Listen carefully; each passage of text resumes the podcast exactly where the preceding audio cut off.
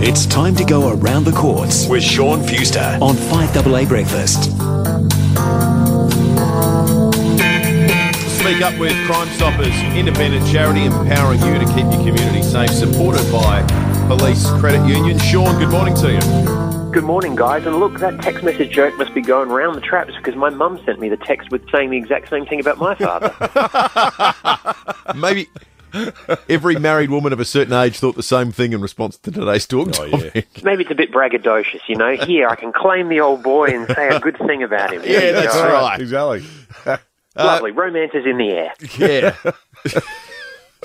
Sean, um, there's always this interesting intersection that uh, which uh, that manifests in trials where we talk about uh, mental illness informing behaviour and uh, how it came about, and especially when drugs are involved, the whole thing gets more complicated. And you've got one of those for us this morning with regard to a, a teenager who claimed mental illness drove her to stab a dealer 34 times. That's right. We're talking about the case of Cynthia Rigney here. Now, this is a murder trial that has been going on for some time, and the reason for that is very complex. We've talked before on this show, guys. We've also talked on Just Lawful about when someone has a mental illness and it's found that that mental illness meant that they were incapable of understanding the wrongfulness of their actions. They're found not guilty by reason of mental incompetence. They spend the rest of their lives under mental health supervision. Traditionally, the Director of Public Prosecutions will agree with doctors when doctors come back and say, yes, this person was mentally incompetent at the time of the offence. In the Rigney case, however, there's a wrinkle and it's a fairly big one.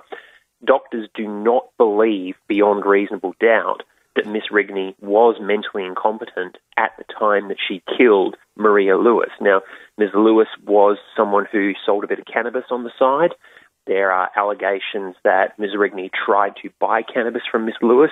Ms. Lewis refused, saying, You're too young. We don't sell to kids. I don't give drugs to kids. That's my personal line. And that Ms. Rigney then returned with a knife and, as you said, Will, stabbed her 34 times in less than three minutes.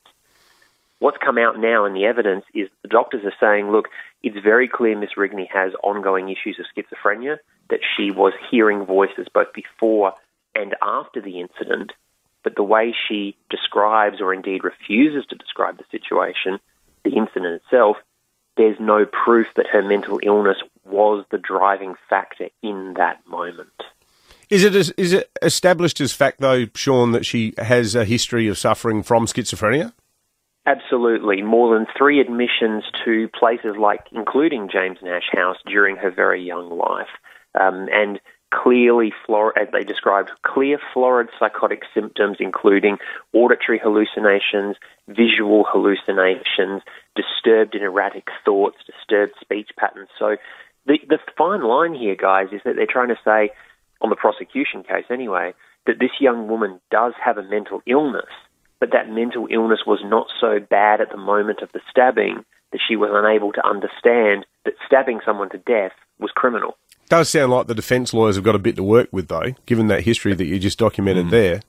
Oh, absolutely. Uh, former Judge Stephen Milstead, KC, is representing Ms. Rigney, and he's asking things like, well, given that your diagnosis is so finely balanced, doctor, can you concede that you might be wrong? And the doctors had to say, well, absolutely, I might be wrong.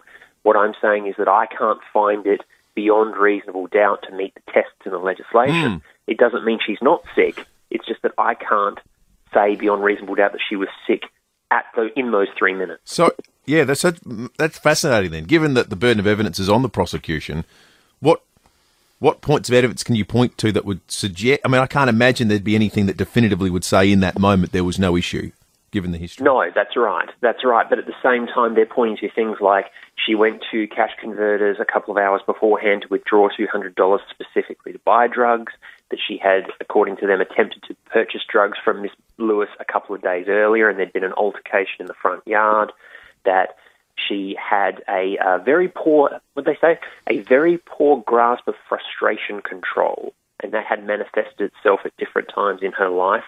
Finally, they're arguing that an aroused state of anger happens to pretty much everybody at some point in their lives. It doesn't have to be a result of a mental illness. Hmm. Hmm. Hmm. Fascinating stuff as always, Sean. Sean Fewster, Chief Court Reporter for The Advertiser, will catch up again next week. David Penberthy and Will Goodings, 6 to 9, 5AA Breakfast.